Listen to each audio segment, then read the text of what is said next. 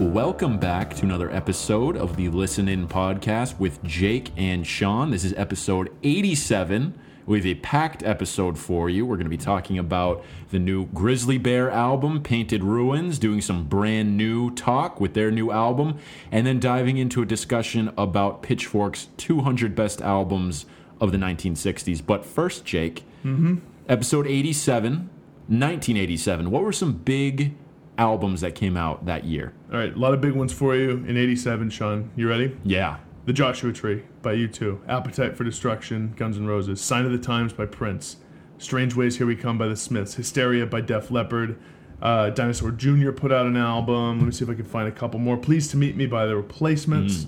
Um, we got Bad by Michael Jackson.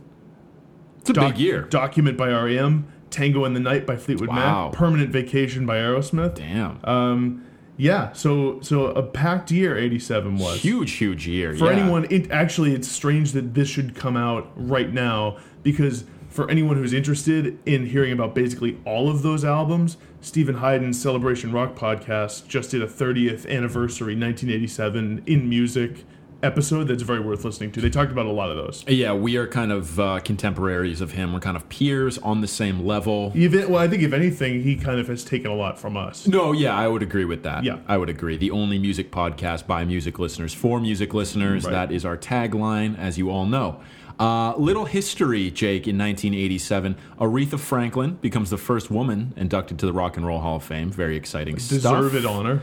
Uh, Unabomber bomb explodes in Salt Lake City, Utah. I still, I still don't fully know who or what that is. I don't really know like what went down there. I, I don't either, and I've kind of, I'm just ignoring that. I, I'm not even really. yeah, I probably won't explore it further. Here's a fun one though. Legend of Zelda was released for the uh, Nintendo Entertainment System. There you so, go. Yeah, that's good. I never got any good at Ocarina of Time. I know we're jumping ahead several years. Fun fact: I've never played that. It's a really good game. I need to. As a, I say knowing almost nothing it's about it up there with Super Mario 64 as the best N64 game. because I owned Ocarina of Time, but as a little kid wh- who like didn't really know how to get through it, I Yeah. just walked around as little Link, like Yeah. young Link, and I would just smash signs and rocks Right. with my sword. But not My, like, do little any wooden of like the sword. missions or whatever. No, I didn't like get how.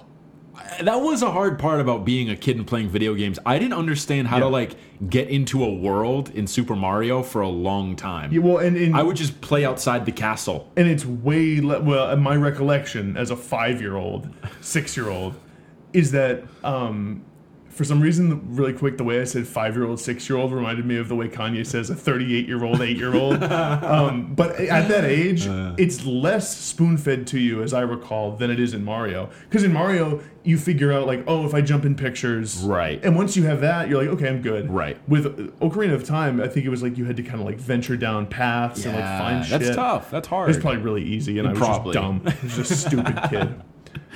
Uh, anyways, let's let's dive in, Jake, with uh, our favorite segment, one of our favorite segments, Hot Thoughts, where we discuss new music. Yeah, Uh, let's do it. So, Grizzly Bear returned five years after their last album. Hard to believe it's been five years I, since that that, came blew out. my mind. I, Yeah. I like knew that in the back of my head, but as I was reading reviews and everyone was like five years since their last album, I was like, whoa! and, and in my I mind, remember Sh- Shields coming out. I do too, and I remember like loving it then. And I, it's weird because um, even though I knew it had been a while, in my mind I was like, oh, they kind of always do that. They didn't really like between No. Veckatimest and and Shields, it was three years. Yeah. I don't know what it was for Yellow House. I think they came out in like oh Might have been six, two oh years. seven. I think this is a, a pretty normal trend for bands, though. It'll be like they come out with four in the first decade, Right. And then it takes like a, a significant chunk Right. of time before they release another. Right. Like And we're seeing that with the National, who are coming Yeah. out with an album pretty soon. It's been four years. I like that's the timeline we can start to expect from these bands. I, I would agree with that. so here's the thing with this Grizzly Bear album. Um, it's getting good reviews, like pretty good, not as gr- glowing as a lot of their albums have. Um, I'm really, really liking it. I am too. I'm enjoying it a lot. It, uh, what does it have on Metacritic? An 80, 83? 83 or something like that. What I, It's still pretty high. W- Well, it's uh, definitely high. I guess what I'm reacting to is the Pitchfork score, Ah. which is if you go back in history for Grizzly Bear, it's a kind of a surprise because they have gotten glowing reviews from Pitchfork. I think Shields got a 9.1 or 9.2, and like Yeah. Veckatimest got a similar score. Like Yeah. they've historically loved Grizzly Bear. I could tell dating back a while when I read a couple of their reviews of the singles, none of them got best new tracks. Right. And they were kind of saying it without saying it that they didn't they they kind of felt Grizzly Bear had lost their fastball with this album. Right. I gotta say that I don't agree. So Not that they gave it a bad review. They gave it like a seven six. seven three, Something I like that. something like Pretty that, good which is still score. a good review. But It- for it- for someone that was a perennial best new music, Right. perennial like the capital I important band according to Pitchfork, that's it's like a statement. Well, that, that's kind of what I wanted to get into with the conversation about this album is 2017 more than any year feels like the year that the pitchforks of the world have decided indie rock in these bands that we backed for years Yeah. don't cut it anymore Not and this cool is anymore. not what we want out of our music anymore. Yep. And you can look back to bands like Real Estate and Spoon and some of the other big indie acts that have come out with albums this year already. Arcade Fire, that's a great example I totally agree. and they've all gotten middling to poor reviews for their new albums. These are all bands who, on their last album cycle or the album cycle before that, all were best new music bands. Yeah. And you're seeing that with Grizzly Bear here, where they're subtly saying you're not as relevant as you were five years ago, four years ago, whatever it might be. And this is a really good album. This is, I'm not, I, I think Shields is probably a little better, yeah, Shields is better. but this isn't too far off the mark. No, I, I agree, and I think that I, I think you're I'm in lockstep with you about how Pitchfork has approached this. It does feel very much like it's a relevance thing, and they're saying you're not as important anymore. It's still good music. It's pretty. It's nice to listen to. But in terms of like we've jumped we've jumped to another bandwagon. Yeah. we're on to new things. Yeah. So we're not going to be, you know, sort of. Uh, Sort of holding the vanguard for for Pit, uh, Grizzly Bear. And what I hate to admit about myself is I look at Pitchfork every single day. And, and I just, I always make sure I look at their top review and just see what they give it for a score. And Oh, I do too. Yeah. when I look at, when I saw Grizzly Bears and I saw it got a 7 3, I saw that before I listened to it. No matter how hard you try, that subconsciously seeps into into Yeah. your brain and it colors the way you listen. And luckily enough for me, I was able to listen enough this weekend. I was doing some long drives. I had a lot of time to listen to it. And I got that pitchfork review and that score out of my head. And Yep. I, I just enjoyed it on my own in, in my own way. And now I can confidently say, no, that review is wrong. This deserves a better score. But it sucks because sometimes you don't have the Yeah. luxury of spending that much time with an album like this. And I think Grizzly Bear in particular is an artist that really needs a lot of listens for you to unpack all the layers and arrangements and sounds that they're dense. packing in. Yeah. what they do is it's a they're dense compositionally the songs they come up with and totally agree you need to spend time with grizzly bear uh, music the thing is for me dude is like i just am so excited to hear their voices again Yeah. on record i love uh, daniel rossen and i guess it's ed droste i always thought it was Hmm. drost but I guess it's Drosty because I listened to them on Song Exploder and it was Daniel Rossen and he was saying like I actually thought our other singer Ed Droste would sing this one talking about Four Cypresses, um, and that's not what happened. But I like I really love those two dudes' voices and just the way they write songs, the way the way they use guitars and d- different layers. I always find so interesting and it's just such a dense, enjoyable mm-hmm. thing to have on and just in your life again. Like I Absolutely. it's very welcome for me. It, it made me go back and listen to Shields and Veckatimest and some songs off, off of Yellow House that I hadn't listened to in a while. Yeah. And it reminded me how great this band actually is. They really, really are. And I feel like this album, while I don't think it's it hits the highs that Veckatimest or, or some of the songs on Yellow House or Shields hit, this is maybe more consistent than those albums. in some ways i think that like and there are some definitely really really really good songs on here There Like, are, and, and I'm sure you'll you'll say some of them. For me, Mourning Sound is great. Three Rings is great. i love i think four cypresses is awesome i've come way around on neighbors the first time i heard it as- Neighbors is as, really a single good. i was like oh that's pretty good it's one of my favorites on the album yeah. now um, also interesting to note that systole the second to last track not a favorite or anything but that's the first time chris taylor has ever sung on a Grizzly Oh, okay. Bear I was going to say it, its vocal sounded a They little sound different. It's another Yeah. member of the yeah, band. interesting. Um, that was a nice little melody in it, though. I, I really like. Oh, that I, I song. like that song. I think that Wasted Acres, that first That song, song. It's a great first song. it is this really cool vibe about it. Are you even yeah, listening? Yeah, I love. I What does he say? Like B- D- DRX 350 or something something? like that. I don't know what he's talking about. I I always think it's like a synthesizer or Yeah. something. Um, and that's just like what I mean when I say that the mood their voices evoke. Yep. The way Daniel Rossen sings over that part, like I feel like the first time I listened to it and I heard the like slightly jazzy, Yep. reverby guitars under it, and I heard his voice coming in with the "Are you even listening?" thing. I was like, "Dude, welcome back. It's Yes, nice to yes. see you. I, I, I felt it's the it's same great way. to hear from you I felt the same way. One of the songs that I really enjoy, it's a part on this song, it's Aquarian. Yes. And there's a part towards the back, it's the final minute, where it's these really nice, beautiful guitar licks that are happening Oh, that you don't really hear on any other Grizzly Bear album. Um, it sort of reminds me almost of something you'd hear like uh, uh, like real estate playing or something Oh, okay. like that. Um, and I like that they put that in towards the end of that song. So, doing some different things, I think taking the Grizzly Bear foundation and building on it in new and different, interesting ways.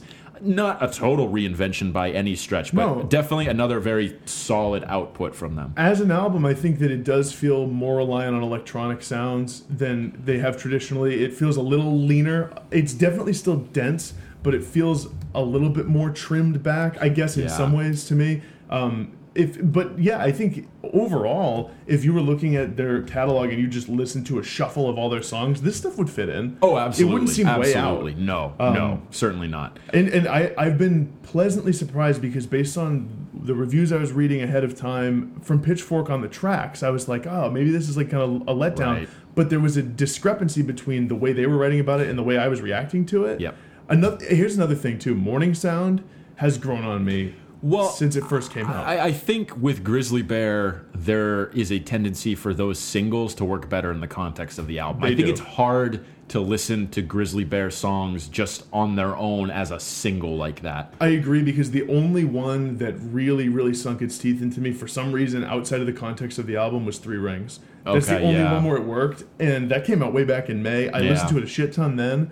Um, and yeah, with Mourning Sound, with Neighbors, with Four Cypresses, it was like I listened to the singles a few times. I was like, yeah, it's good. Like I'll, I'm looking forward to the album though. I, I, I won't really. They're, they're definitely one of those bands uh, where I listened, I think, to maybe Three Rings a couple times Yeah. and then Mourning Sound once. I didn't listen to any of the other singles. I was like, I'm just going to wait for the album. I really love how on Mourning Sound they bring in distinct parts for each singer, Hmm. and you have um, Rossen singing that part about like the we wake to the sound of what is it something dogs and moving trucks or something like that. That Hmm. part's cool, and the way they're both their voices are featured in that, um, and like they have that really melodic, at like sort of jangly guitar line Yeah. going through it. Cool stuff. I, I I- I actually would really recommend this this record. I would too. I, it's it's up there for the year in terms of enjoyable albums for me. So yeah, I would definitely recommend it. Listeners, let us know what you think of Painted Ruins. Next up in Hot Thoughts, and Jake, I'm sure there's a lot of listeners out there who are disappointed we didn't lead with this in Hot Thoughts because I would say in terms of music press over the past week, it has gotten top billing. Yeah. Um, and I have a quick trust tree for you. We're talking about brand new with their new album, Science Fiction. It's their first album since 2009's Daisy. And allow me to say, I think I know what your trust tree is, and I think I have a similar, if not worse, one. Okay, so I am not a huge brand new fan. I, I don't fully get them. I respect what they're doing, and I understand they have a big, big fan base who's very passionate about them, and I think that's great. And I think it's awesome how much positive press they're getting and what a, a like passionate fan reaction they're getting to this new album coming out. Sure. I love all of that.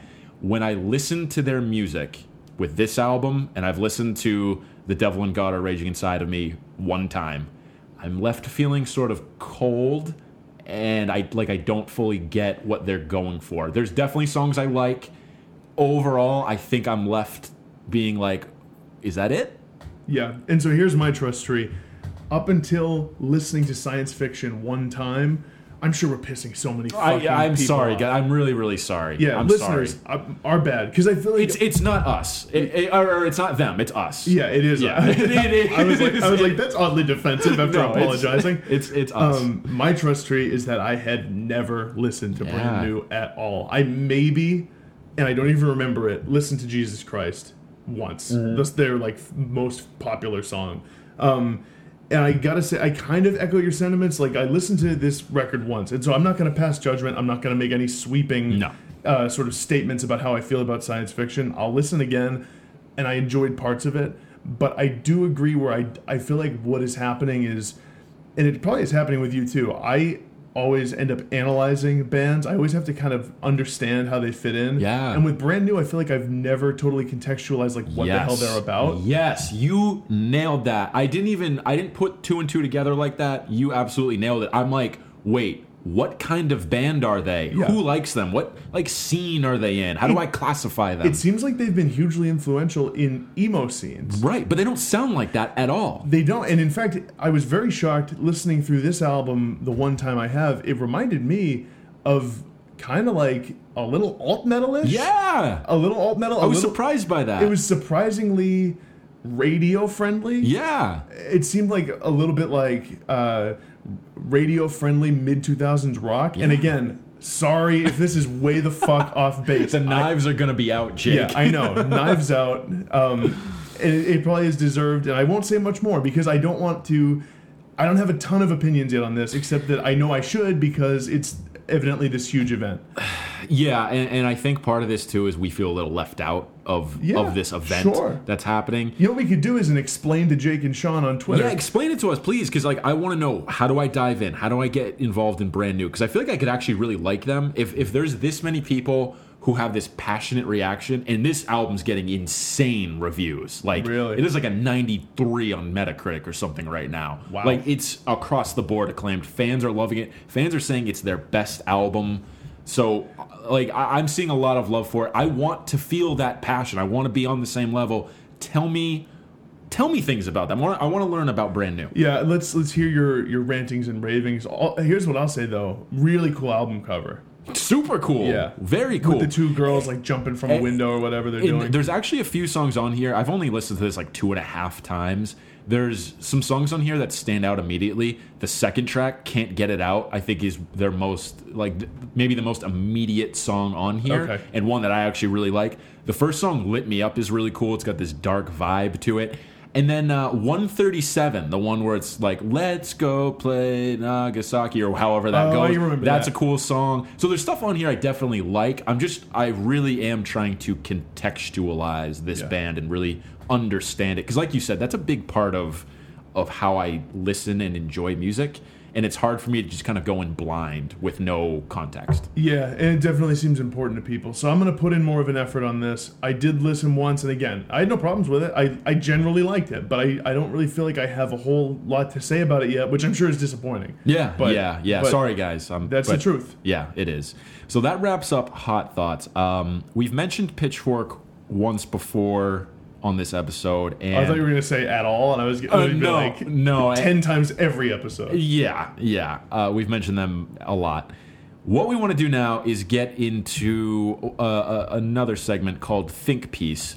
And this is discussing Pitchfork's 200 best albums of the 1960s. So every summer, I think Pitchfork tries to do a decade spanning list like this. Last summer, we had the 1970s. I think before that, we had the 1980s. And they're working their way down here. And they, they did a 90s one too. And I got to yep. say that actually, as sort of alternatives to the traditional best album of all time lists you usually see, I've actually found these lists to be really helpful. Yeah. And have referred to them to get into a lot of albums Yep. that I now love. Like Low by David Bowie is an example of an album I wouldn't have really considered listening to if I didn't see it atop the 70s Right. list. So I look forward to these lists. So one thing that I, I think happens here with Pitchfork when they release these lists is you can expect them to dissent from those classic, like the the Rolling Stone greatest albums list, and I, I'm gonna classify all of those lists that we kind of grew up looking at as just the Rolling Stone lists. Yeah, yeah. Because there's a lot of them out there, and they all kind of follow the same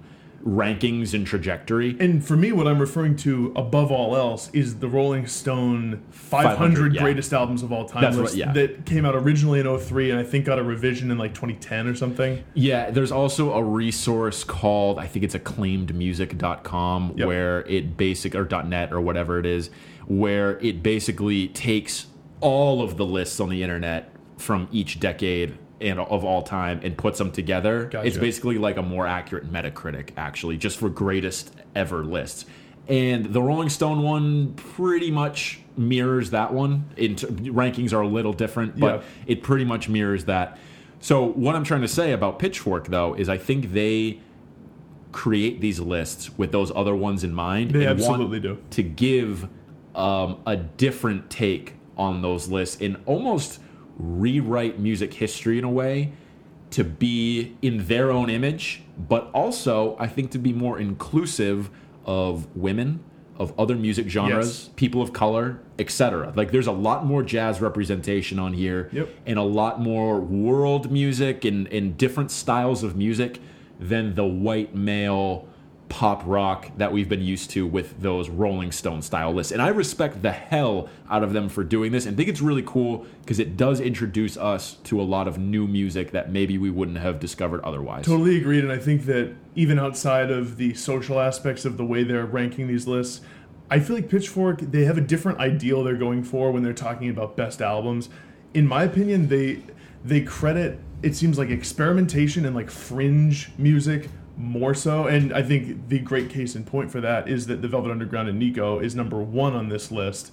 Um, which I mean, I think is it's certainly an amazing album, and it ranks very highly on a lot of all-time lists. But uh, with all the heavy hitters from Dylan, from the Beatles, from uh, you know even Pet Sounds, I don't think I necessarily saw it coming at one, and was a little surprised. Um, and I think that they it's it's a little bit of a contrarian angle with Pitchfork. They Oh, yeah. tend to they and they they kind of have their cake and eat it too though because they're going to include those Beatles albums. They're going to include a lot of the albums you expect, but they're going to position them in the list and we'll get to the Beatles in a little bit. They'll position them in the lists in a way so that you know that they Mm-hmm. thought about it and that they are ranking it lower than you thought th- that Yep. you that you expected. Yep. And I definitely noticed this with the 70s. I- like there are I, there are some where you'd think like oh top 10 from the 70s and they put it in like the in 50s or something. Right. Some of the Zeppelin albums maybe. Yep. And and just for context for anyone who hasn't been able to see this list, I'm going to quickly run through the top 20 for you just Yeah, so you yeah. understand. That's good. So uh, I'm going to start at 20 and go down. So we have the Stooges with the Stooges, Dusty Springfield, Dusty in Memphis, the Rolling Stones with Let It Bleed. 17 is Charles Mingus, the Black Saint and the Sinner Lady. 16 Beatles, Abbey Road. Uh, I think, and coincidentally, I think that's the exact same spot or one one higher than it was on the Rolling I Stone think list. I think you're right about that. Uh, Eric Dolphy, Out to Lunch, Bob Dylan, Highway 61 Revisited, Jimi Hendrix Experience, Electric Ladyland. Number 12 is the Velvet Underground's self-titled album. 11, Songs of Leonard Cohen. 10, Aretha Franklin, I Never Loved a Man the Way I Love You. 9, Miles Davis, In a Silent Way. Love seeing that on there. Eight, The Beatles with Revolver. Seven, James Brown, Live at the Apollo. Six, Bob Dylan, Blonde on Blonde. Five, Nina Simone, Wild is the Wind. Four, The Beatles with the White Album. Three, John Coltrane, A Love Supreme. Two, The Beach Boys, Pet Sounds. One, The Velvet Underground with the Velvet Underground and Nico. So a couple quick, quick reactions. This is something I've been thinking all day as I kind of scan through the list.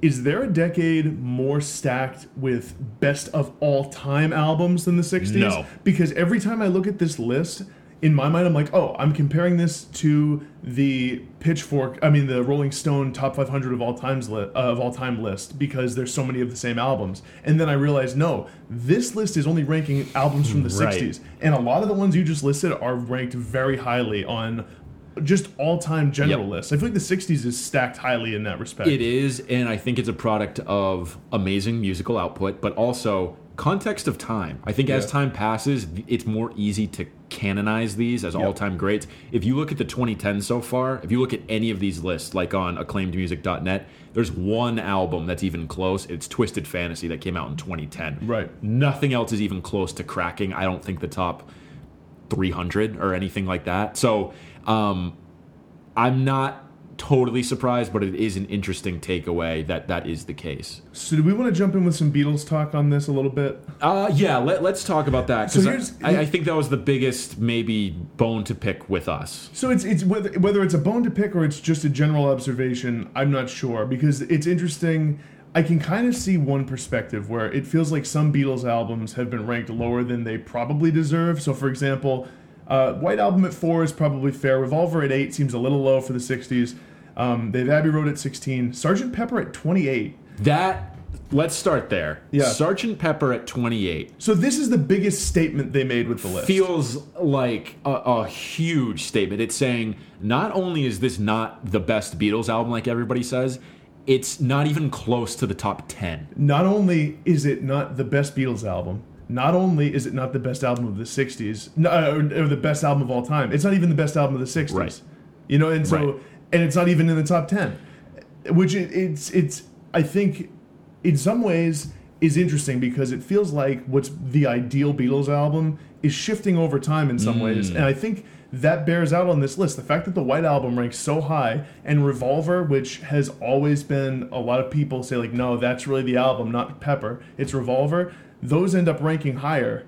And I, I feel like Pitchfork has their finger on that pulse. They absolutely do, and I think they're trying to now dictate what the public perception of the best Beatles album is. And you know what, Jake? With we've talked at length about the Beatles over the last year on this podcast. There has not been a bigger riser in terms of our rankings than the White Album. Oh, yeah. here's here's what I envision the Beatles canon of best albums to be over time. I think from the 60s up to about the 2000s ish, it was Pepper, definitely. Then it started to become Revolver. That was the trendy pick from like 2005 to Yep. about maybe a year or two ago. I think the White Album is supplanting both of those as the new trendy hot pick. And, like I, I would rather listen to the White Album now than Revolver, even though I have long maintained that Revolver is my favorite Beatles album and the best Beatles album. Revolver is, I, I think, full stop, the best Beatles album. I, it is my favorite, and I know what you mean when you say that the White Album is more listenable, and I'd, I'd maybe rather listen to it in some ways too, because there's just so much there, so much content. That's why it was on our Desert Island discs in Right. recent episodes. It's very interesting to me how time and where we are in a time and place will affect a ranking like this and the way people regard albums. Because again, we I know we've talked about this. The White Album is a 1968 album. Tumultuous year in American history, a lot of weird shit going on politically. Feels like the disjointed nature and the up and down craziness of the White Album kind of reflects the way people are feeling about the world right now, Mm-hmm. especially great point. in America. This very much feels like a 1968 year Yep. in terms of political unrest Yep. and just general uh, tension Yep. In the way world and, and inter, like sort of politics. Helter Skelter, Jake. Right, and that's very much what the White Album's all Yep. about. We're not at a time in history that feels at all akin to the Summer of Love. Hell no. No, We're not even no, close. No. And so Sergeant Pepper doesn't ring true. Here's what I'll say. I mean, I think we have established, both of us, that Sergeant Pepper's not our favorite Beatles album. No. It's not even in my top three favorite Beatles albums. No. I don't know where I'd rank it. I obviously I love it. There's a lot of great stuff on it. I think that some of it is sort of goofy. Mm-hmm. Um, but I, I love Pepper. You're making a statement when you say it's the 28th best album of the 60s. And, and that makes me ask what are your criteria for this what is it Right. just people like your writers voting on it and you do a very regimented scored system of just what your writers are saying or are you pitchfork trying to make a statement with where you're putting this and cooking the books a little bit cooking the results and and, and what makes me ask that question as well is putting rubber soul at number 46 on this list Yeah. that feels like almost more of a, a personal attack on the Beatles than putting Pepper at 28 because I think there's a lot of people out there who actually maintain Rubber Soul as their favorite Beatles album Yeah. and go to bat and say that's better than Pepper. To put that at 46 feels Yeah. very low, very low. It does. I mean, especially when these albums, all of them are usually considered shortlisters for mm-hmm. best of all time records. Here's the thing, though. I in some there are parts of me that appreciate what Pitchfork's doing with it in that it is a sort of a, re, a, a reshuffling of what is Yeah. accepted about Right. the 60s. Right. At the same time, that does feel low. It feels contrarian to put it that low. you could argue like, oh, what fun is it to have a top ten or a top twenty that's just stacked to the brim with Beatles albums? And maybe that's fair, but if that's how it should be, I don't know. like is is Electric Ladyland better than Rubber Soul? I, don't know. It dep- Probably not. I think it depends who you ask. you know, is uh is Sly and the Family Stone with Stand better than Rubber Soul? Is White Light, White Heat the third Velvet Underground album in the top 26 better than Rubber Soul? I, I don't think it is. Yeah, and it, again, again, I think this is where you get pitchfork slant on things because Yeah. they, I think, trend much closer to music that is far from the mainstream, and Right. so there's no band they're going to jerk off to more than the Velvet Oh my Underground. God, yeah. And again, Forget I've really it. come, I really come around on some of those Velvet Underground albums. I really like them. Um, they're not going to ever eclipse Beatles albums for me. So, and here's what I wanted to bring up. So, when we're looking at this list, and the more that I was thinking about this earlier today, the more it, started to, to bug me. And I actually brought this up with uh, a friend of mine at work who we got in a lengthy debate about. Big friend of Um, the pod. And and I brought up how wait as big and as influential and as important capital I important as the Beatles are and were how are not almost all of their albums just in the top 20 based on influence alone because not Yeah. only did they influence basically every pop songwriter from here to the end of the earth they also were just great albums, very, very listenable, great songwriting. They showed studio mastery and evolution, and the commercial appeal was there. So, whatever criteria you're ranking this list on, whether it be experimentation or songwriting or commercial appeal, it checks all of those boxes.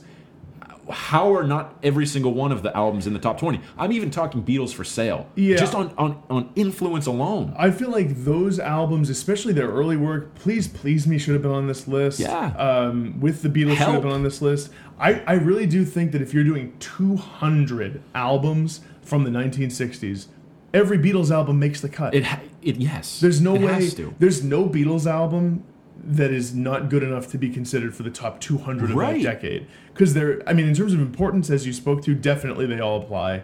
Um, and yeah, I think in terms of quality, even their worst record, Beatles for Sale, has some amazing Eight fucking- days a week is on that record. yeah, amazing songwriting. Yep. It has that dark trilogy to start off with Yep. No Reply, Baby's in Black, and uh, Loser. I'm, a loser. Yep. Um, and again, I, I, I realize how this might come across. It probably comes across as two huge Beatle fanboys. Which is true. This is a big jerk off fest for the Beatles. Every three weeks, we basically do this. yeah, it's fair. You're right. But like, come on, it's the Beatles. How do you not rank Rubber Fucking Soul higher than 46? yeah, I don't know. I mean, especially for the decade. Right. That's the thing that I can understand maybe all time. Maybe all time it doesn't make you know top 25. But think about it. Like, if you compiled their lists and say they ranked all their album lists from all these decades in another order, they ordered them all. Where does that put Rubber Soul all time? Like two hundredth?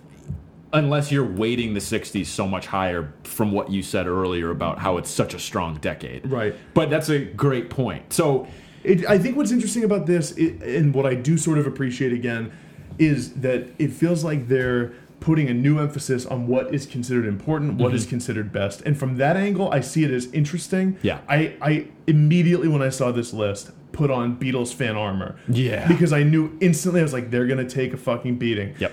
And when I saw that the White Album was fourth, I was like, oh, maybe they're gonna put Pepper first. I was like, that'd be a big surprise because I was scrolling through. oh, I, you didn't start from 200. I, I went immediately to the top 20. Oh, And I I- had it spoiled for me on the way down. I was like, of course. Oh, really? Okay, yeah. No, I started at the top 20, so I didn't see the 40 to 21 part. Yep. And so I was like, okay, maybe they'll go Pepper. Maybe they'll just go conventional here.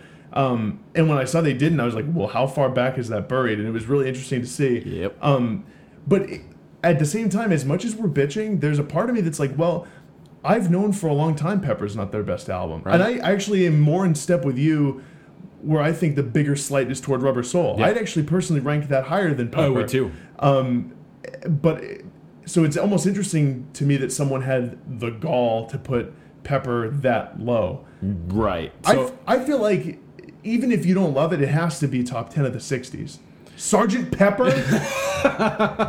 no, Jake, it's 28, and it was lucky to get 28 from like dude, Pitchfork. like it, it, it's funny because again, we're doing that thing that we've railed against where it's like just accepted wisdom Yeah, and that's yeah. that. But at the same time, dude, Sergeant fucking Pepper is not the 28th best album of that decade. I know. It's one of the That's best albums crazy. of all time. That's crazy. so it like it at the same time, it's not worth getting upset about. But that's what I mean. Like this list should realistically have five or six Beatles albums in the top ten, and that's not a fun list. And it's not No. fun either for people like us to be defending the Beatles who really don't need to be defended. No, right. So that's no fun. But at the same time, like, come on. yeah, it's like it feels like defending like the Yankees or something in a or, year the, with or the Patriots. Yeah, right, Which, which- we are also fans of. yeah, right, right.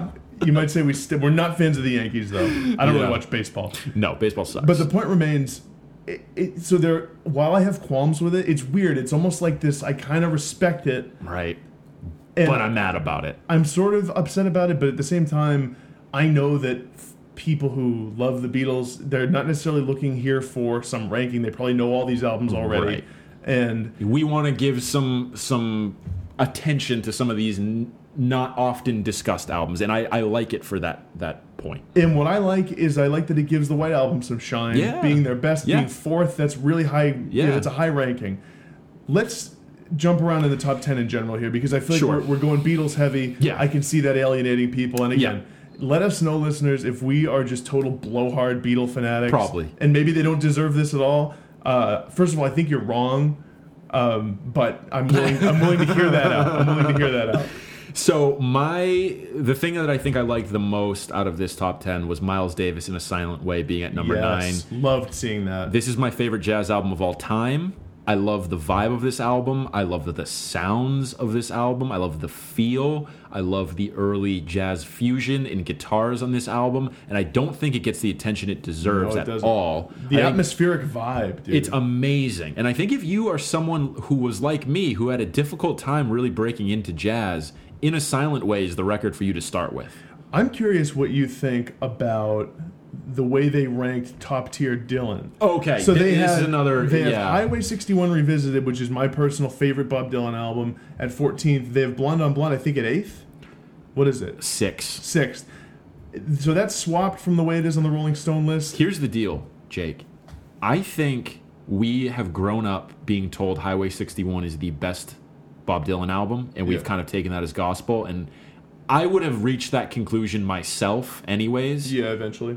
But I think Blonde on Blonde is actually the consensus considered best Bob Dylan album. When I've brought this up to people, everyone says, "Oh, Blonde on Blonde." Yeah. And on acclaimedmusic.net, Blonde on Blonde's the highest ranked Dylan album. And I was curious what you thought, especially because in the ranking on the Rolling Stone list, it swapped. Right. And because I think both of us, I don't know, I can't speak for you, but I like Highway 61 more. Not only do I like Highway 61 more, I like bringing it all back home more than Really? Blonde on Blonde as well. Where did that fall in this? 38th or something it was like a little it was yeah, it was 38 actually. Yeah, bringing it all back home. Yep. Here, here's another thing I want to ask about in the in the top 10. What armor, and we've used the word armor a lot, Uh, what, yeah. what sort of like magic potion or elixir has Pet Sounds drank to always, always get this high on lists? Again, I love Pet Sounds. Right. I do. Um, but to, to put that two and have it, I feel like, again, that's another statement. Putting it ahead of any Beatles album by a couple slots, putting it way the fuck ahead of Rubber Soul, which they call out in the video in the list saying if this was influenced by Rubber Soul. Yep. They put it ahead of Revolver. They put it ahead of Pepper. Um, they, Pet Sounds is impervious to fucking damage, dude. It doesn't matter who is reviewing it. Pitchfork loves it. Rolling Stone loves it. You know what it is about Pet Sounds is it is the cool pick to be dissenting without actually really being dissenting.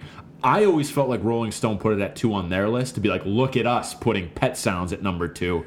Pitchfork is sort of doing the same thing, but it does feel like a shot at the Beatles a little bit. So it's like it has become such the dissenting pick. It's now just the pick at number two. And it's, I mean, obviously, without a doubt, an incredible record. Yeah. And, and I think that what it also has going for it is a really incredible story with sort of the mad genius t- storyline about Mm-hmm. Brian Wilson and the the way that it didn't get received well, didn't get uh, a lot of commercial success.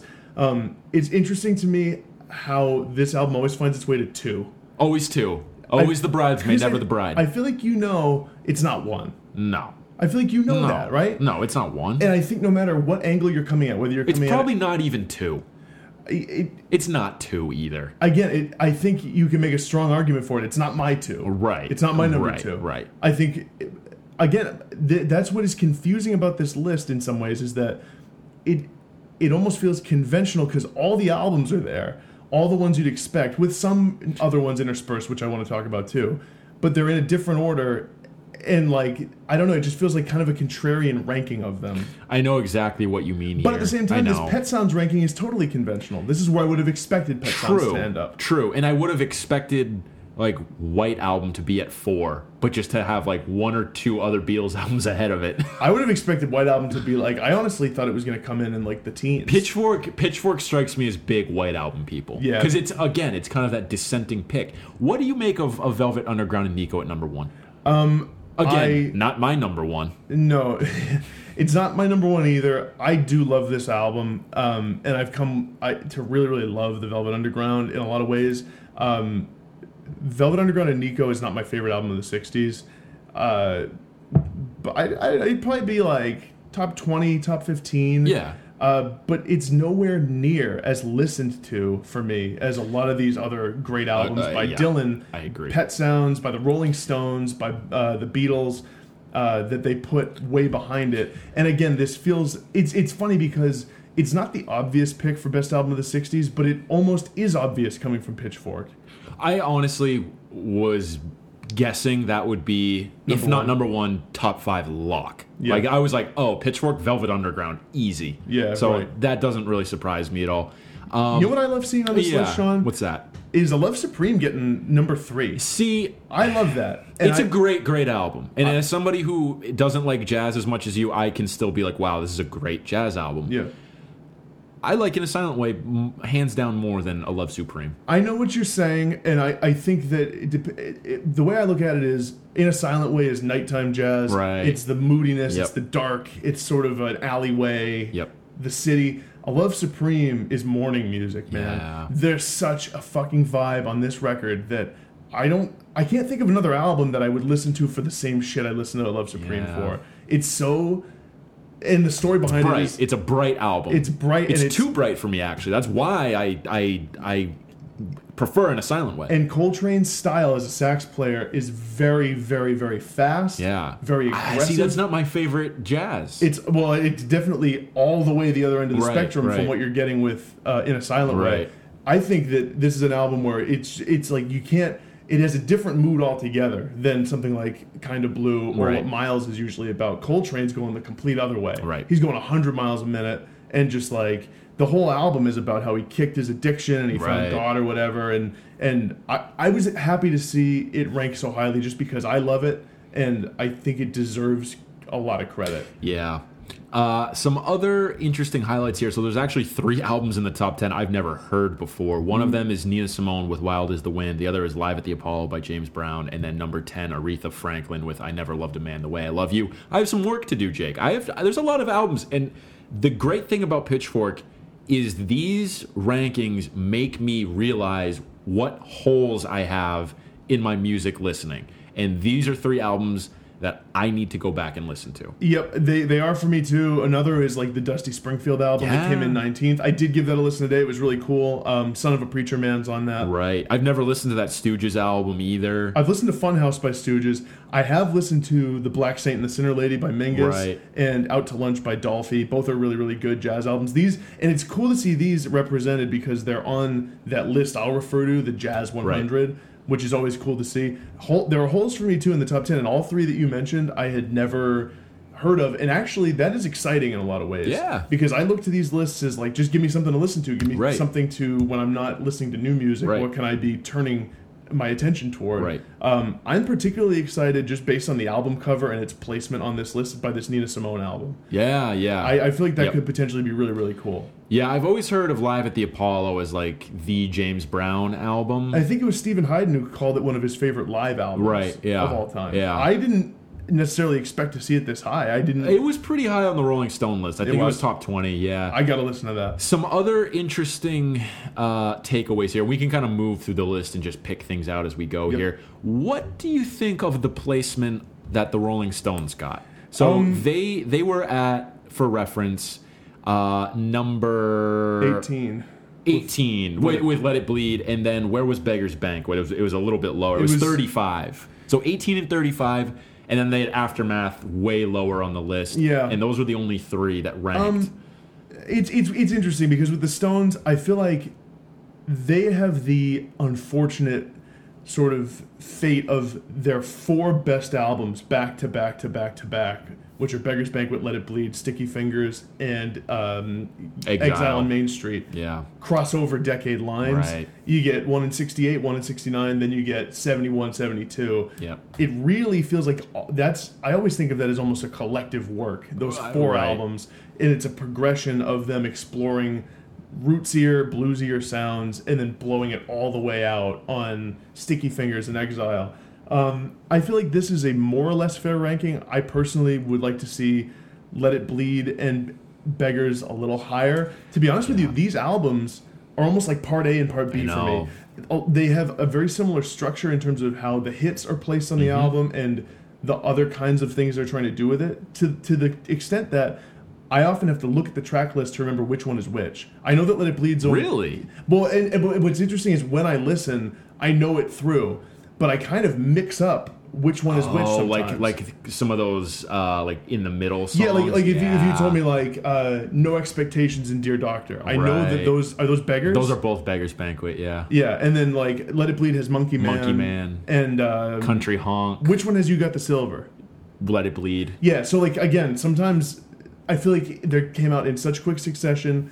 I feel like they're made under similar circumstances with a similar goal in mind. Mm-hmm. Sometimes the songs on them, I feel like feel like they're from the same album. I, I know what you mean. They both they feel very similar. I think the Stones got shafted a little bit on this list. A little bit. I- Which do you like better, Beggars? I, like Beggars Banquet better. I think I do too, and that's the thing that was because in looking at the, that has Street Fighting Man, it has um, Sympathy for the Devil. Stray Cat Blues. Yeah. Salt of the Earth. That's right.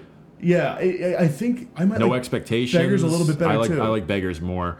Um, what do you make of Jimi Hendrix and his rankings on this list? So Electric Ladyland was number thirteen. Um, you had Are You Experienced at thirty nine, and then Axis Bold as Love showed up somewhere else on here too. I, I don't remember off. Oh, at sixty four, Axis Bold as Love. So for Um, I me, feel like that's the consensus, if not ranking order of Hendrix I, I agree. I agree. For me, um, I don't ever listen to Jimi anymore. I think he has aged maybe the worst of any of those classic rock bands that we used to listen to in high school that I was really into then. I don't ever feel like listening to him anymore. I'll still put on Zeppelin and the Stones and some of those. For some reason, I have a hard time going back to Jimi. I definitely feel, and we've talked about this before, so I don't feel bad saying it. I definitely think I have always liked Hendrix more than it seems like he's appealed to you. Yeah. I also don't listen to him a ton anymore. I think that of these albums, I don't mind seeing Ladyland highest. I think it's of any of them that I'd want to jump in and listen to now. This is the one that I'd feel Mm. like doing because it does have him veering off into some really interesting, more experimental stuff instead of just like the acid-based blues riff-based Right. stuff. Yep. Um, but in terms of the order that you just said, Electric Ladyland going down to Are You Experienced, down to Axis Bold as Love, that's probably how I'd rank it. yeah. Um, so I don't mind. I- yeah, I, th- I think that's fair. what about Zeppelin? I, I was going to bring up Zeppelin. So their highest ranked album is Led Zeppelin 2 at number 37. And they had Zeppelin one in like the fifties, right? Or something like Zeppelin 1 was actually at number 72. seventy-two. Okay. So this this is Pitchfork for you. I would have both of these higher on my personal list, but And again, Zeppelin, they're a critics band, but they're not. Right. They they are. I feel like critics at this point in history give them respect at all only because they feel they have to because the I feel like the groundswell of fans Yep. has just proven critics wrong at this Yeah. point. But I it's against their will that they even have to put them on Yes, here. I, I totally agree. I think that it, for the most part, music writers, like there are some, like I think uh, there are some who would definitely be all in on Zeppelin, but I think there's a there's a decent probably contingent at Pitchfork who don't like them at all. In the way these were written, they're almost they're backhanded. The blurbs were backhanded. They were like talking about you know like basically calling it cock rock is is what they were doing basically and said like doesn't even belong in the 60s. And it's like yeah, I get what you're saying, but it's also it feels a little backhanded. Well, also, what people I think overlook with Zeppelin is that the fact that they came out with those albums as propulsive and insanely hard rocking as they were is insane for the 60s. that's the truth. The fact that those came out in 1969 is, is fucking crazy to me still. Uh, No, I, I agree. Um, uh, so a couple other notes here, Jake. Simon Yeah. and Garfunkel. They had Sound of Silence at 105, and then they had Bookends at 68. They're leaving off what I actually think is their strongest 60s album, which is Parsley, Sage, Rosemary, and Thyme. See, I, I'll, I'll own up to and trust Tree the fact that I'm not as versed in those albums Okay, as you are. okay. I, I, for me, I've listened mostly to all the way through um, uh, Bridge Over Troubled Bridge Water. Over Troubled Water, I think, is their height. That came out in '70, I believe. Yep. Um, but I, I think all all three of those uh, '60s albums should have made it on there. The, all, Bookends and Sound of Silence are, are great, but I would have liked to see Parsley Sage on there as well. I have a question for you. Um, are you someone that you can ever? Do you think you'll ever get into the Kinks? I've so I've asked myself this a lot over the past few years because I'm reading sort of the 1001 albums to listen to before you die. There's a lot of Kinks albums on there. There's a lot of Kinks albums on this list. And they have, I think it was in the 190s. They had Arthur, um, or the decline of Western Yeah. civilization, or whatever the hell the parenthetical parenthetical title is there. Yeah. The Kinks are the Village Green Preservation Society at 27. Um, I think there's one other capital I important Kinks album that's probably in here somewhere. I've listened to some of these albums like once or twice. They're definitely good. I just think there's some kind of disconnect with me and the Kinks. I, that's how I feel too. Is it is it Green uh, Village Green Preservation Society? No, that's, the, other one. That's the one I just re- oh, okay, referenced. okay. Sorry. I'm not yeah, sure I think you're right. There is another one in here somewhere, but I'm the same way, man. I I, I have a hard time. I know some of the big Kink songs, and they're fine. It just feels like at this point they've been referenced and have influenced so many people now. I get what the Kinks were doing, and I don't get the most value out of going back and listening to them in I- those records. it's worth it. They're interesting, Yeah. and I, I kind of did like them. Uh, and it's very melodic stuff, and it's super catchy. I just don't know if it's like totally for me. Um, I, I, I have a shocking one for you that I kind of forgot about till now, Jake. The Who, the one Who album that made it on here is the Who Sell Out at number 69. No Tommy. wow, that's no sh- Tommy. That is a uh, a statement by Pitchfork. That's really really interesting, man. Because I feel like, how can you deny just the sheer number of good songs on Tommy? I don't know, man. That's I, I personally think Tommy's a little overrated. Um, I had like a big still. resurgence with Tommy last year, where I didn't think I would ever get into it again, and all of a sudden over the summer I just started listening to it, and I realized how fucking genius. Again, Maybe the- I got to go back. the concept of it is sort of silly. It's just like this silly Right. story, and the whole idea of it being an opera is overblown, and that whole th- it's it's it's definitely over the top, and I don't care about the story. The melodies that Pete Townshend is writing on that album, just in just in so much Yeah. of it, and there's so many different songs, so many little ideas. That's what I really enjoyed going back. I also have really come around on the Who Sell Out too. Here's one I want to ask about. Mm-hmm. At number 56, King Crimson and the Court of the Crimson King. Not available on Spotify. I've never listened to it. I want to so bad because Kanye has name dropped this as an influence on some of his music, and I think he might have sampled something He from did it. in uh, in uh, Power. Okay, yeah, yeah, 21st yeah. century. Uh, what is it? Schizoid Man. Yeah, I really want to listen to this album, and it's not on Spotify, and I've been too lazy to go and get it through another source. Um, I like seeing Bill Evans Sunday at the Village Vanguard on here at 59. Here's another one for you, Sean, that I've never listened to, also not on Spotify, that I would like to hear, although I'm less excited about it based on what I know of it. Number 54 on the list, Captain Beefheart and his magic band with Right. Trout Mask rap- replica. Yep. From what I understand, this is like legitimately, it's like anti-music. Yes, we've talked about this before. Yeah, you told me about that. It'd be interesting to check out for sure. Uh, I guess again, can't say I'm excited. Um, Doors one representation on here with their self-titled pretty low. I feel as though at 95. Honestly, dude, with the Doors, I honestly think that's fair. I think it is too. I think it is too. They're, yeah. what I've come I like that first Doors album, and I love them as a songs band.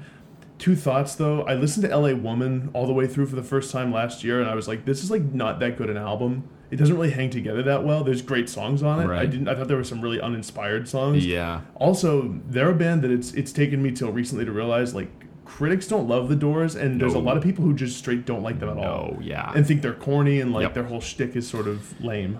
No, uh, I'm yeah, I know what you mean by that. Oh, here's Rubber Soul at 46. Oh, good. And I'm just scrolling through that, like in the fucking bottom of the barrel of this list. Uh, any other thoughts from you, Jake? I think overall mine are I'm a little triggered by the uh, the Beatles rankings. Yeah, I think we we definitely made that clear. but I think it opens up the door for new albums to be in that conversation of the best ever. Everyone knows the Beatles already. Maybe people haven't listened to some of these other ones, and for that, I'm thankful for this list, and also spark some great conversation. Yeah, I, I feel like that's fair. And um, again, I'm not gonna.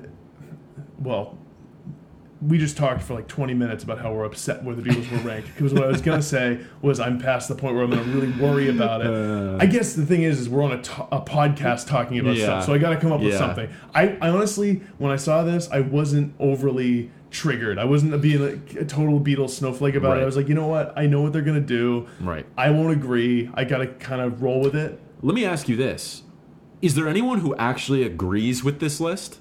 I don't Like- think there is. like full stop agrees. That's right. thing, but There's not. Not even those Pitchfork writers don't even agree. Oh, they don't. I, I guarantee you they don't. Well- like there's someone who is pulling strings here. Yeah. I don't think this is anyone's actual ranking. Well, Do you know what I mean? Like this is a fake ranking. Yeah, well, and no one. I don't think anyone can ever agree with any list, Right. Because it's always some sort of conglomeration of rankings Yeah. from writers or from influential music thinkers or whatever. Um, I think very rarely would you find someone who's like, "Yep, my that's in lockstep with my ranking. right. That's exactly how I'd have done Right. it." And that's the whole that's what's fun about these lists, I guess. So, listeners, let us know what you thought of the Pitchfork best albums of the two uh, the the 200 best albums of the 1960s list.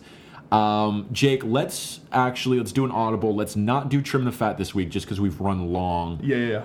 Um, we'll save that for next week. Let's wrap up with our Mount Rushmore. So, yes. Given the fact that you and I have been told we agree maybe too much sometimes on things, Sure. and that it seems to be a jerk off fest between us. Here's the thing, though. I think that our discussion of the Beatles just now probably did a lot to help us with that. I think that And that are like, is that is example number one of why I think we've been told we agree with each other too much, and I agree with that take.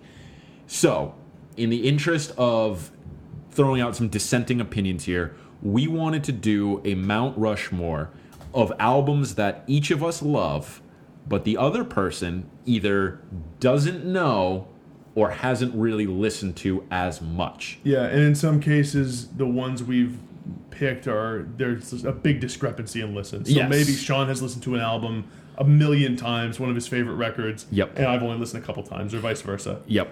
Um, so do we want to limit it to four? We're Let's do, just do four. Let's Okay. just do four because we both kind of nominated a lot here. Do you want to go? Do you know what your four is going to be? or do you want me to Um, go? Yeah, I, can I, try. I, I will go. I'll go. Uh, number one, I'm going Neon Bible by Arcade Fire, and I know this is an album that you've listened to a few times. Yeah.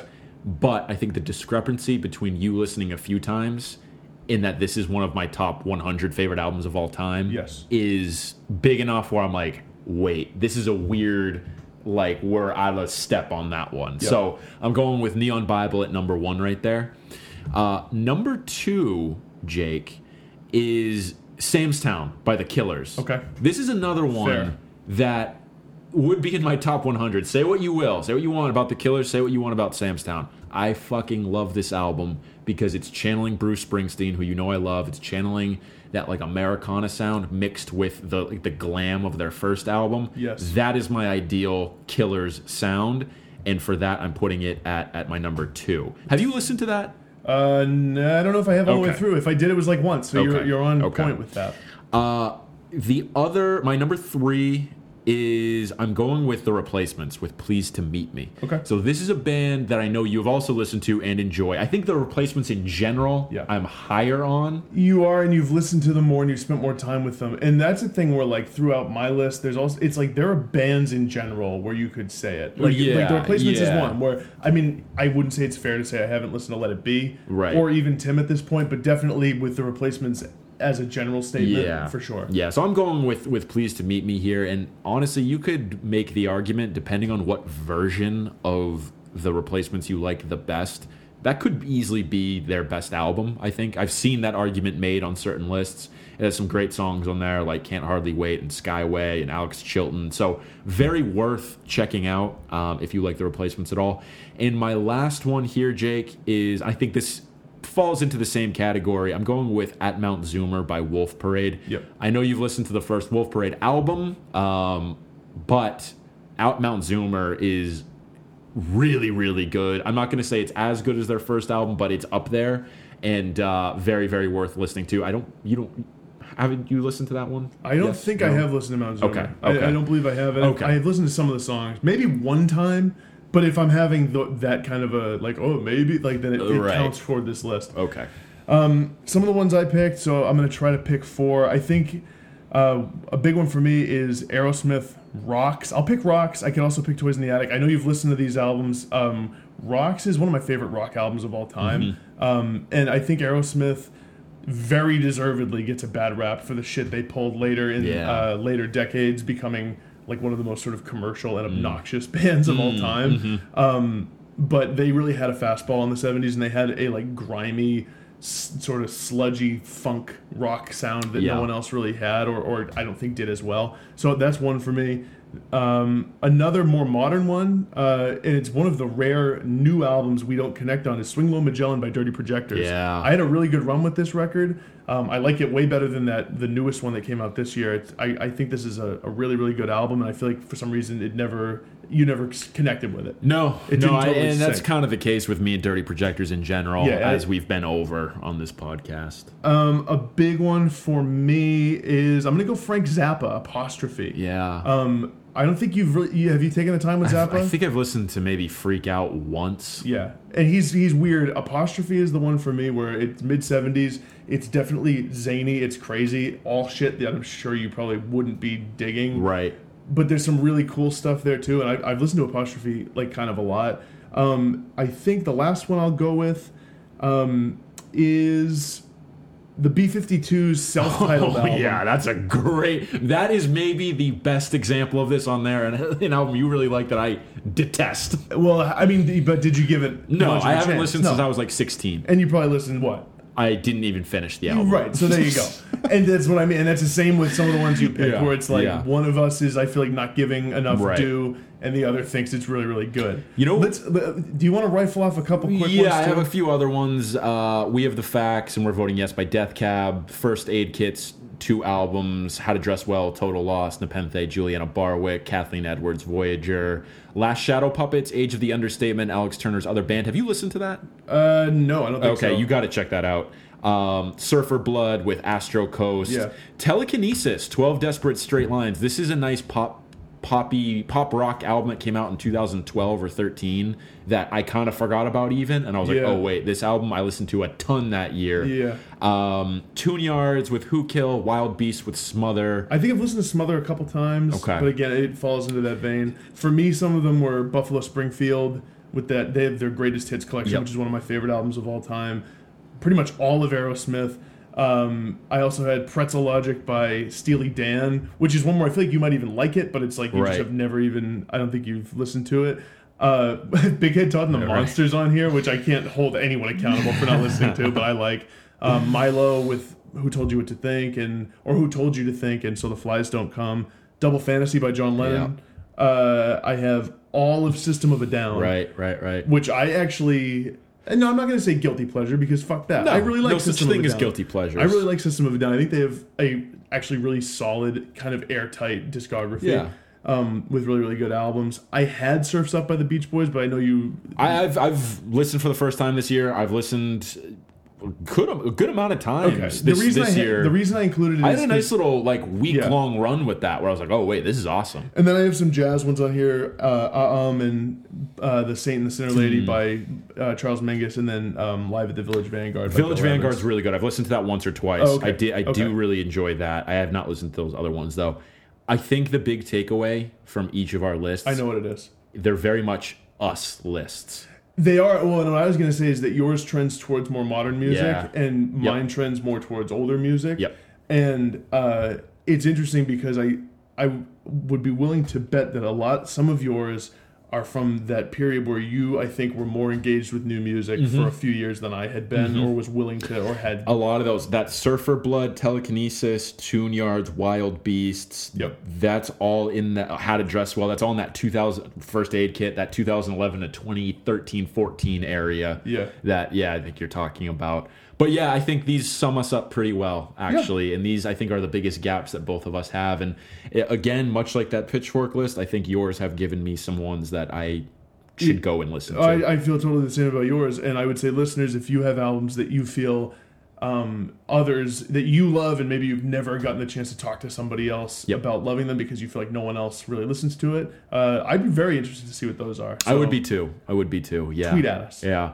So that wraps up this week's episode. It was a packed one. It's a long one. Um, and stick around after the outro music for some Thrones thoughts too. Game of Thrones talk. yeah, not glowing Thrones no, talk. no, no, it wasn't. Not exceptionally positive. Not to not to uh, no spoilers. Yeah. So stay tuned for that, and we will see you next week. Thanks everyone. Bye.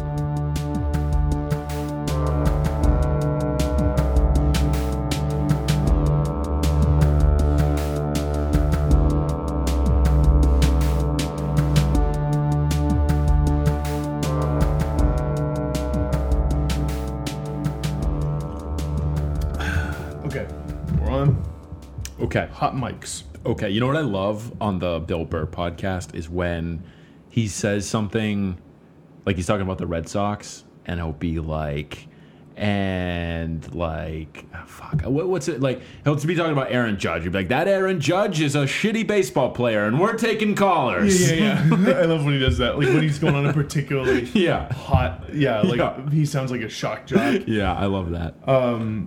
Yeah, He was also on a kick a little bit, like a, a week or two ago, that made me laugh every time. When he'd go like, "Doot doot, this is a story," and he'd say like whatever Yeah. he was talking about. He'd do the Brady Bunch theme song. Yeah. Do do do do do. Here's the story of a fucking jackass, and like Yeah. he like sings it. Yeah, dude, he's awesome. hey, what's up? How's it going? It's Bill Burr. It's time for the Monday morning podcast. How's it going? How are you? Um, Thrones thoughts, Jake. Yeah, Thrones thoughts. So we have an ice dragon, an undead ice dragon now. Yes. Which I was actually surprised by. Um, I didn't think that was going to happen. I didn't consider it for some reason. So they caught me off guard at the end with that. I thought that was a cool scene. I think a lot of other people uh, guessed that that was going to happen, though. Yes, big shout to big friend of the pod, Mary Kate, who foresaw that as a development. Um, Josh, who has been on this show before, listeners, you might remember him. I think he came on to talk about episode three. Yeah. We're gonna have him on again for the finale if everything lines up. He hated this episode. Um, I think on Twitter he gave it a three out of ten. He said three out of ten Thrones episode, um, and really seemed to dislike the Ice Dragon thing. I think from a perspective of he's rooting for the characters and doesn't want to see that happen to them. Um, I came from it from a different angle where I felt like it was not a very good episode, but I sort of kind of think it's interesting what they're doing with the dragon. I actually like the Ice Dragon development. It again evens the playing field. That's something we've talked about in our recaps before, where we thought, you know, having three dragons and a couple armies, it's making it a little too easy. Yeah. But now the White Walkers have their own dragon, kind of evens the playing field. So I actually do like it from that perspective. I'm interested to see how they kill this dragon. It seems like what they were referring to is they're going to have to defeat the Night King for that to for maybe the dragon to not be a yeah. thing anymore. I'm curious to see. Do you think the this undead dragon will shoot ice? I would I don't know, maybe or bl- some sort of blue flame. I don't know. It's a good question. We'll see. It'll be interesting to see that in action. Overall, though, the shit has kind of hit the fan in a way I don't like in this ep- this season and this episode. The plot to go, like we alluded to last week, north of the wall and steal a white should have been obvious to all parties that it was stupid and everyone was i think what upsets me is that no one dissented really at all there was like barely any discussion and from these people who are supposedly some of the best warriors and Right. like wartime thinkers Right.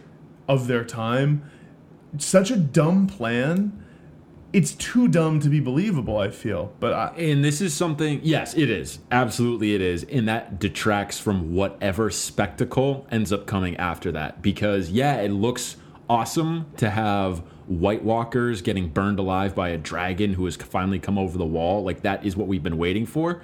It just doesn't feel earned in any way because the plotting to get them there is so convoluted and stupid. And that was all I could think about was why are they even here right now? They put themselves in this situation. I hope they all fucking die because they deserve it.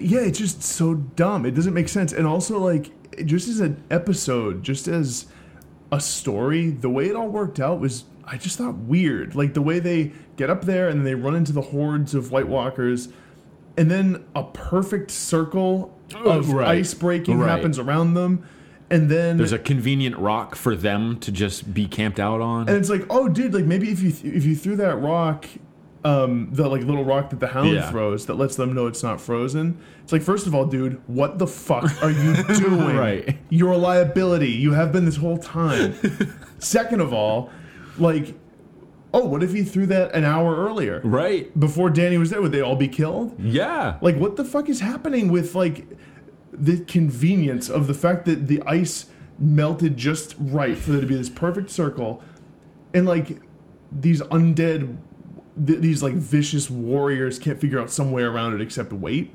Yeah, and it seems like they have no problem throwing themselves into the line of fire otherwise and like almost seeming to sacrifice themselves to overwhelm the people they're fighting. Right. Why wouldn't they make a, a, a human like bridge over it? Because it doesn't ex- seem like they give a fuck about living or dying. That's exactly what I thought, and and. uh, like part of me was like, why wouldn't you just fill that trench R- with right. the undead? And maybe it's too deep, but you could make a bridge. Yeah. or something and it's like dude these like soldiers the undead whites care so little that you can like throw a rock through their fucking jaw Right. and it doesn't care it just turns around and it's like oh I'm, now i'm gonna kill you because i've i've exploited your weakness all that shit north of the wall i didn't like i didn't care i just was like The best part of it was just the one-on-one conversations we got when they Yeah, were those were walking. cool. That that was the best part. My big problem with this is this has stopped feeling like Game of Thrones and it has started to feel just like any run-of-the-mill high fantasy story.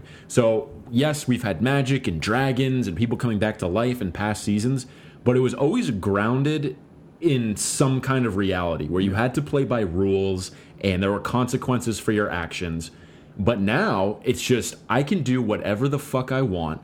I'm going to get bailed out because I have plot armor on and the plot needs me to survive, so I'm going to survive.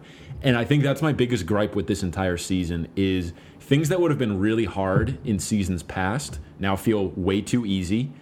Dumb plans that would have been punished in the past are now rewarded and it just feels like a although you could argue losing that dragon is not true, reward true, that's true. no reward but at all you know, Ned makes a small mistake in season one and get, ends up getting his head cut off. He trusted the wrong person once and Yep. gets his head cut off. But Jon traveling north of the wall with like ten dudes going up against an army of the dead, that none, no one of importance dies. It was almost comical to see the no-name Yes. wildlings thrown to their death and all of the other more important people survive. I'm not counting Thoros because that dude's not that important. And no one, I, I feel like no one except maybe dedicated book readers give Yeah. a fuck. If you watch the show, you didn't see him that much. Here's the thing that bothers me the most about this season is characters. They're they're taking too many liberties with the way the characters act, and they're acting very out of character. Yes. in a lot of cases. Arya is a great example. I was gonna run them down. Arya is is maybe the first example where it's like, oh, I thought she was one of the most cunning, perceptive people in the Seven Kingdoms now, and instead she's just falling for Littlefinger's fucking plot. Yep. Um, Sam leaving the Citadel. I know that was Yep. last week's episode. and like basically quoting his dad saying like I'm tired of reading about better men. It's like, dude, this is not like since when are you in such a rush? And like it, talking over Gilly when she's saying really Right. important stuff. Right. Not very much like him. Um, and, and and like again, like these warriors going out there with no plan. Tyrion having all the Hmm. bad ideas in the book, just like one after another, Mm-hmm. not being at all like himself.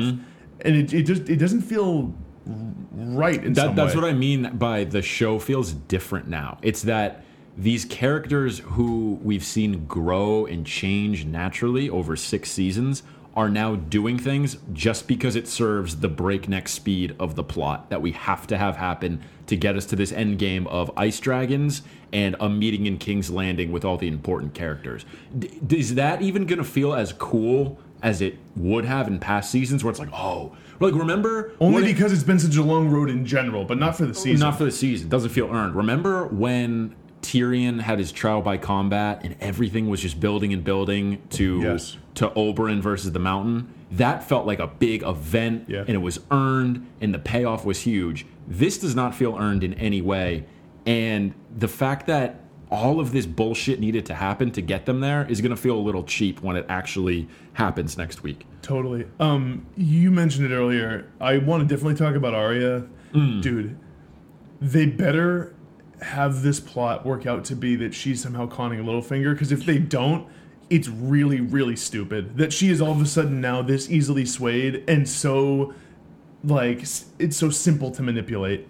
that really frustrates me. It's it's out of character for who she is supposedly like at Yeah. this point.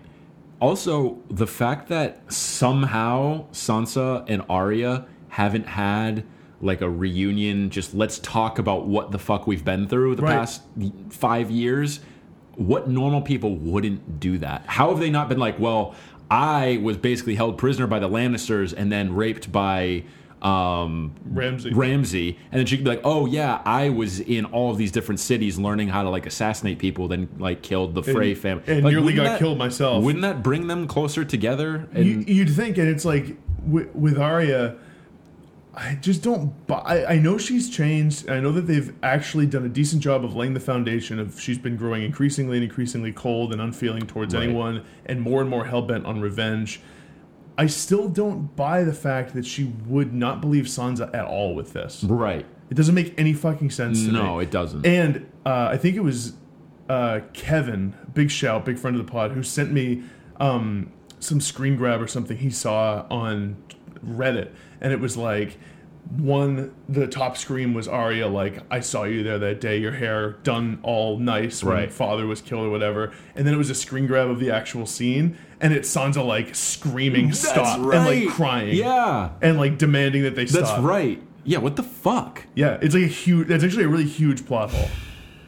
big big plot hole A- and then like sansa also just needs to be better at communicating like i you know what i hate my one of my least favorite tv tropes is characters just letting other characters walk away after they say something like incendiary or fucking crazy Yeah. like when Arya is basically saying i could cut your face off and become you if i want to and she just takes the knife and like lets her walk away. How about you like no no no explain yourself and we're gonna talk through what the fuck is going on. I'm not gonna let you go plot somewhere else in the castle now. We're gonna talk this through like normal people. Yeah, I I, to- I agree. And it is really frustrating that they because it's like in the real world, or I guess I, I feel like in a real situation, these two people would work it out in some way. They Right. at least talk it through. Right. Maybe Arya's beyond that point. Maybe she's so But far gone. try. She's But not she- even trying really. She's doing this like they have her playing Arya as this like psycho killer shtick. Yeah. she's doing like this serial killer movie villain shtick, and it's weird to me that that's where she's at. Yeah, so many of these characters just feel off in service of the plot, and and I think it's an interesting question to ask why. Obviously, on the surface, it's what we need them to be to get us to the end game.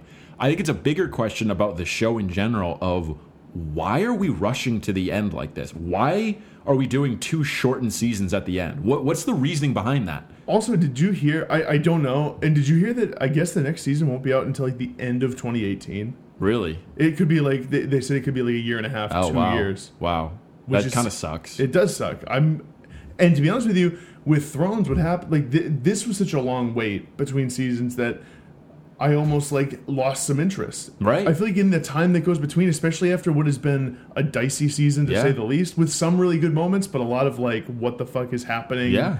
Why are they doing it this way? This doesn't make sense. Moments.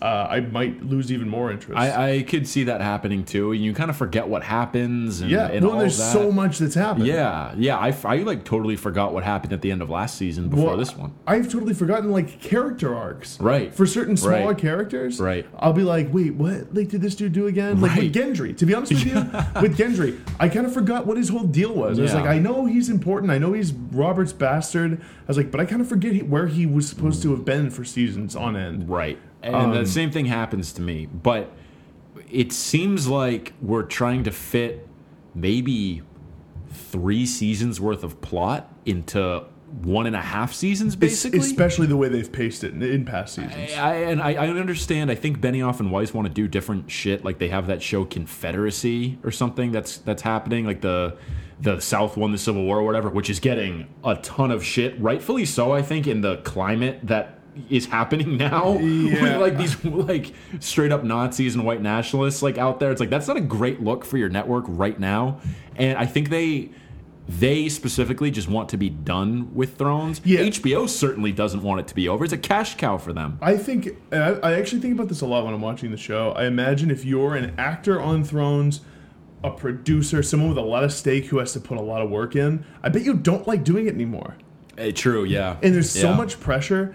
I mean, I'm sure the pay is great, Yeah. but I all I can think of now, not all I can think of, but a big thing I think about is like these people must all be so exhausted Mm. during all these scenes. Mm-hmm. And if you're like Benioff or Weiss or any of the directors, having to try to cram so much story in and try to do it in a way that's compelling at all has got to be such a mentally exhausting task. But they don't need to be cramming all of this story in like they have been. I feel like they're making it harder for themselves. yeah, they, oh, they are. I just mean like I- But they want it to be over because, like, in general, it's so exhausting. You mean? maybe that. Yeah, because I, I mean, I would, I would be ready to be done. Don't you Probably, think? I, I probably would too. I mean, it's been on since what 2011. Yeah. I mean, there are pictures of them casting the kids to play Yeah. the Starks in 2009. Yeah. it's gonna be a decade-long That's process. I'm sure they're tired of it. That's crazy. it is Yeah. crazy. So uh, overall, I think we're both disappointed in that episode, and we are both, I would say, disappointed in the season. Yeah. Again, there have been some moments that have been, you know, right up there with. I think that that loot train episode. the loot train battle. It's a really funny t- like name that we're calling it at this It's, point. it's a bad name. yeah. It's a bad name. yeah.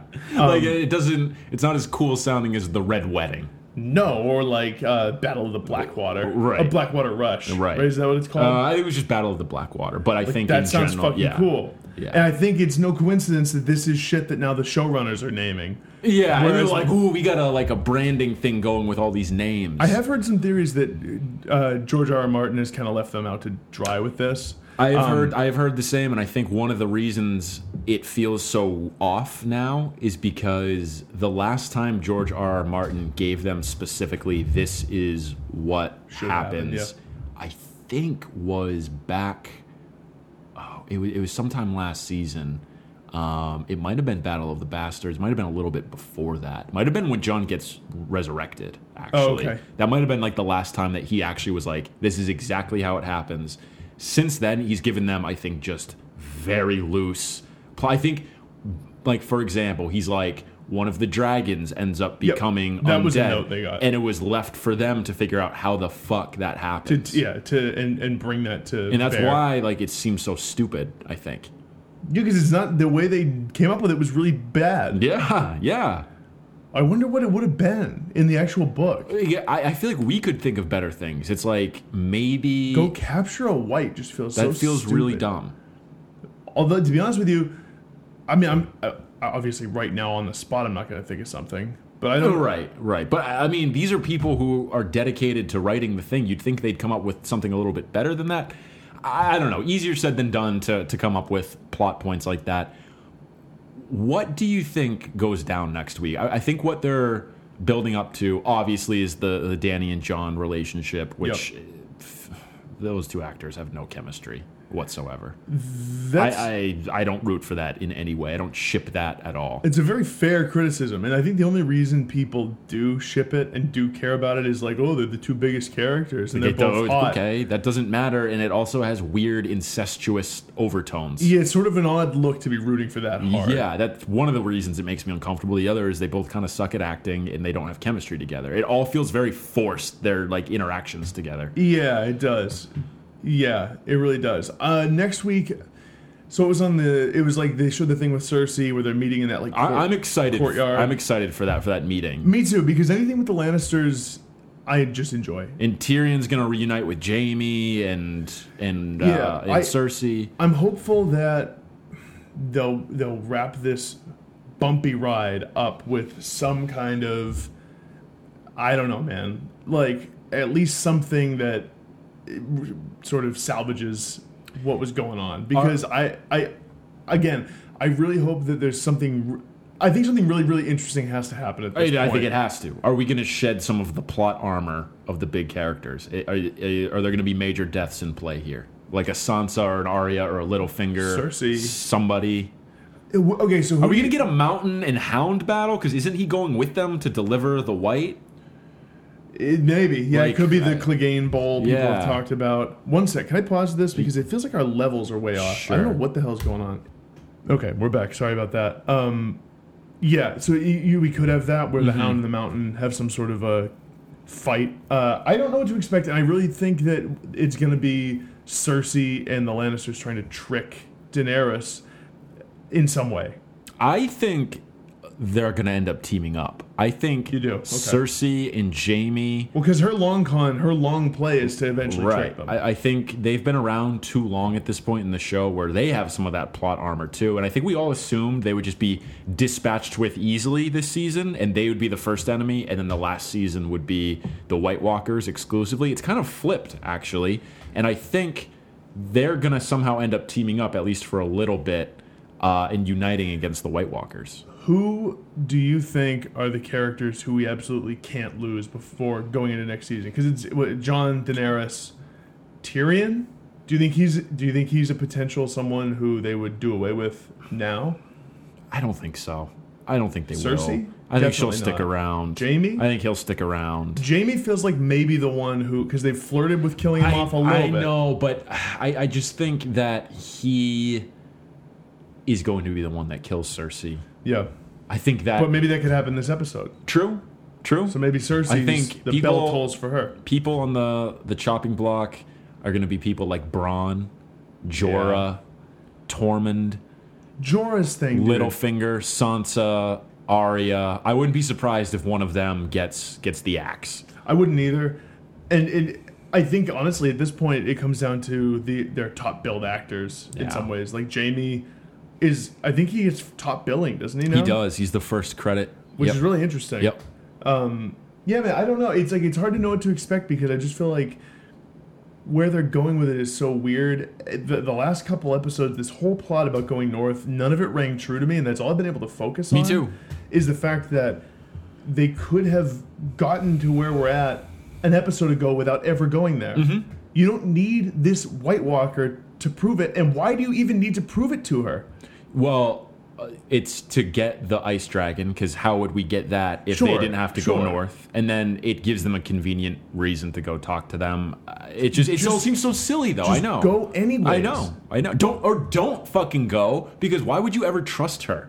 Yeah, at this point, I think I don't know if it's how it would have gone in the books or how far they even are in the books. I don't think they're anywhere near any of these plot lines. No.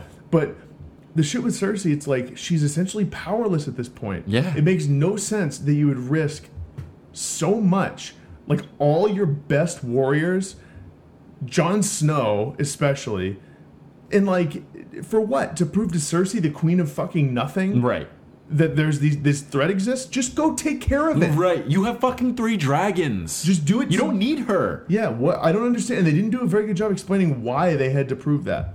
I don't know, man. I really don't know. How about last thing about Jon? How about him just getting himself involved in situations where he has to get his ass bailed out every single time? Like it was almost like a mirror image of the end of Battle of the Bastards or midway through Battle of the Bastards, where he, it was one guy against like a thousand enemies, and he just has his sword out ready to go. Same thing happened here, and then uh, Benjen Ex Machina shows up to save him, and then dies immediately. and then dies immediately. Where He A, did have a really cool flaming flail. he, you know, the thing about that, it looked awesome when he was on the horse. It was working really well. Off the horse, he killed one white and then was overrun. yeah, I know. It didn't take long. I was like, "Ooh, I want to see how many he takes out." It was one. it was a cool looking. It was cool. Yeah. But he, I just have to point out, Jon was like, "Get on the horse." He's like, "There's no time." It's like, no, there was time. You could have hopped on the horse. Like, Get on. just get on. Uh, anyways, I, I don't care about him really. Um, I like Benjen. yeah, in he's general fine. way. He's yeah, a star. fine, but I don't care if he lives or dies. No, I don't either. He might as well have been dead this whole time. Right, they just but needed him- Jon, I, I've heard this theory that he just wants to die, actually, and that he is like, I'm sick of this shit. I just want this to be over. I don't want to have to deal with this Night King shit. And I think he was kind of fighting towards the Night King t- to be like, I just want to take care of this now. I'm going to try and kill him now, even if I, even if, even if I die, just so it's over with. Yeah, dude, that's it was pretty crazy, especially because he was like just got out of the frozen water. Yeah. and, And uh, how about that? Yeah, like whoa. Uh, I was don't know, thinking about. Can you imagine how uncomfortable you would be? yeah, How seriously. fucking cold, You'd freeze. You'd like freeze to death on the horse ride back. dude. I yeah, honestly, I don't know. I, I wish that I had more positive takeaways from this episode. I just don't have that much. I don't either, man. I don't really either. Uh, listeners, let us know what you thought. Yeah. I, I, I get the sense that the internet was all kind of on the same page. Yeah, I think that there was in some ways there was that kind of like the thing that happens with Thrones where there's a big moment, and for this it was the Ice Dragon, where everyone was like, "Oh shit!" Like that's sort of like the collective reaction. Big moments do not make a good No, TV show, no, though. They don't. And I think that at this point, Thrones has made its bread on that, mm-hmm. and it is no longer earning it in the same way. Right. And so when you have these big reveals, the internet's still going to go crazy because it's just the, the sheer numbers of how many people watch it. But yeah, I agree. It doesn't feel like it's been very positive. And in fact, on that Ringer podcast, Binge Mode with Jason and Mallory, I've been listening to it just to listen about the the recent episodes, the Yeah. new ones. Um, it's actually been really interesting because they have a lot of knowledge, and um, they were very critical of last week's episode for all the reasons I mentioned before, like sa- all the character lapses, like the fact that Jorah left after just getting there, Sam's thing, Arya's stuff. I'm very curious to see what they say about this one because Yeah. I just think it was an even more flawed episode. It- yeah, it definitely felt that way. So we'll see if they can wrap it up in the finale. It's going to be 80 minutes long, I guess. Yeah, I mean, I'm It's called the, I think it's called The Dragon and the Wolf. The Dragon and the Wolf. Oh, oh, last thing, last thing. There were some internet theories, and I heard some scuttlebutt about the fact that when you, I think it was two episodes ago, in the dragon's eye when Jon was patting it, you could Oh, see a yeah. wolf. Did you see it? I didn't see shit. I didn't see shit, I didn't no. see anything. People were also freaking out about his sword when like when he was underneath the water and his sword was there and the wolf's eye was closed and then when his hand came back up it opened. Oh, I didn't notice that. Yeah, I think people were were freaking out about that too. I didn't notice that. There's no show ever where people freak out more about shit. yeah, about little Easter eggs. Yeah. Or, It- or like perceived Easter eggs. Right. Yeah. People want it. real. Yeah. Like, there's so many fan theories. Yeah. There's so many fan, th- and some of them are so stupid. someone like someone calculated how long it actually would have taken Yep. Gendry to run back to the wall to send the Raven to get the dragon there. Like it would have been about five days, about the same exact time it would have taken the lake to refreeze in 10 degree temperatures. It's like, okay, man. Even the director of this episode said, I know we were fudging the timeline a little bit, Yeah. but whatever. That- People watch it. I saw the very end of it where like the timeline adds up, guys. It's like, all right, dude, what lengths are you going to go I know, to, to defend, this. shit. The director himself was like, you know, it's a really popular show. If people didn't watch it and there was less people, maybe we would have thought more about that. But people, a lot of people watch it. That's basically what he said. He was like, people will, are going to lap this up no matter what. So it doesn't matter. Dude, he's right. sheeple, He's right. yeah. And I immediately thought that I was like, okay, so these fucking dragons are coming mm, right in time. Yeah. When it happened, had had nowhere near the impact that it did during the loot During train. Loot Train, yeah. Like that time, that was the one time I've ever thought the dragons were really, really fucking cool. Right. And like the reveal was cool, the whole Darth, Dothraki thing. It was unexpected, the way it happened. With this, it had the predictability of like a major blockbuster when, Mm-hmm. or like a, a, a superhero movie, where at this point, like I go to superhero movies not for the plot at all. I go for basically the rising action Mm-hmm. because I find everything past the climax or like up leading to the climax and after boring as shit. They all play out the same. Mm-hmm. Yep. And Yep. that's how that kind of felt. I was like, 100%. Well, we know what's going to happen because they're surrounded, like Jon has been a few times, but Jon can't be beat, Right. and we know that. Plot armor. Yeah. And it's gonna play. He's gonna get saved And- twice. And and that's what I mean about this show feeling different than in years past. In years past, I would have been like, "Oh, they're all dead." yeah, Now, no, of course not. They're not to die. yeah, and that's That's the frustrating thing. and again, I mean, part of it again does have to do with the fact that we're narrowing toward a conclusion. Right. Uh, but another part of it is like, well, that's what people like so much about Thrones, Yeah. and Yeah. I don't know. I, well, I'm very, very curious to see what happens with this next episode. I'm definitely excited to watch. Um, Oh, but, yeah. But I, uh, the the fact that it's going to be so long between whatever shit cliffhanger they give us Mm-hmm. next Sunday and the next half season, Yep. which which will probably be on in fucking 2019. Right. Right. Like it has me all time low excited Me, actually, me too. Me too. and like kind of bummed out. and like pissed at the way they're handling all of this. Yeah, I mean, yeah, it's funny how like eh, riled up we get about this thing that's just entertainment. Uh, a couple triggered snowflakes here, Yeah, Jake. that's right. The Triggered Snowflake podcast. Uh, let's talk some music. Let's dive in. All right, let's it. dive in. Uh, you got everything open? Yeah, I do. Oh shit! I don't have a 1987 in history. Hold on, real quick. Big, big albums in '87. Yep, yep. Hyden's podcast was all about that. Yeah, that. you don't even need to look them up, man. Well, I have them up, so You don't even need to look them up, I'm gonna refer to it. I'm just gonna, you know, Ah. have it up. Nah, Jake, why don't you close it? Okay, here we This will go. be a test. All right, ready? Three, two, one.